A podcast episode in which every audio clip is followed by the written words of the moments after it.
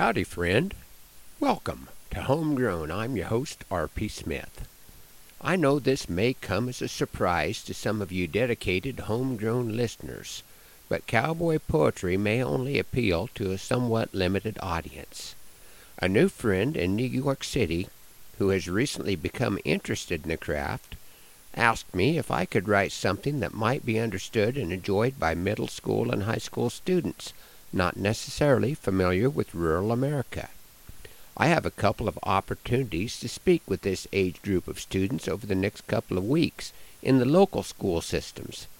But the majority of the young people I will be visiting with do not live on a farm or a ranch.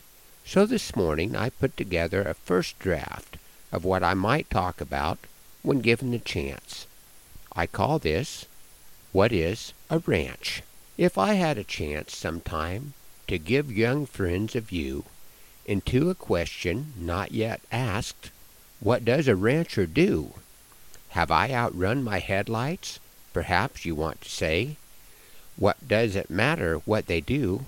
What is a rancher, anyway? A fair question, but there is still a chance. I'm ahead of myself again.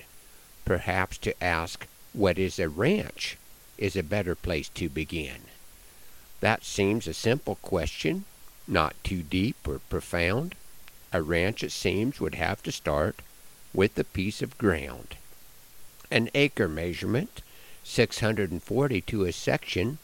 In the USA, that's one square mile, to give you a sense of connection. But before I proceed on this ranch descriptive task, when it comes to ranches area, it's considered impolite to ask.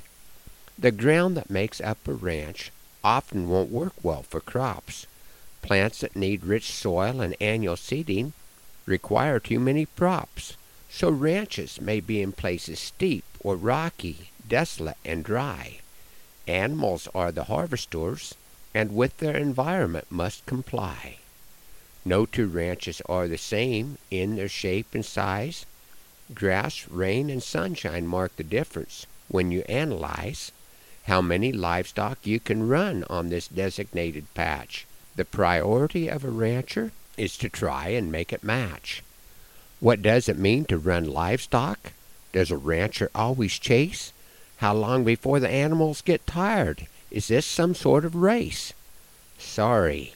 There I go again. I will slow down and explain.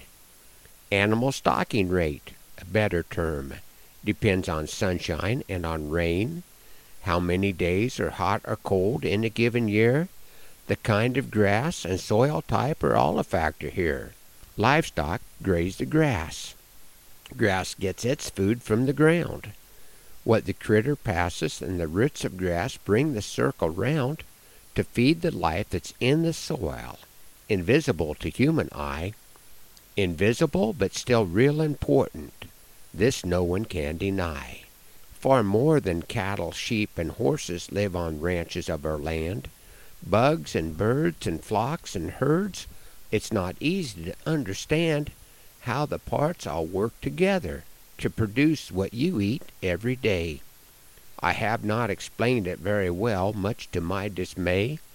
More confusion than clarification seems to be my lot but I have made an effort, and I sure gave the subject thought, to share a little insight on what makes up the ranching game. Often invisible, but important. Yes, important just the same. Thanks for riding along on Homegrown this morning. Hoping that the Lord blesses you real good today and that our happy trails cross again soon. I'm R.P. Smith.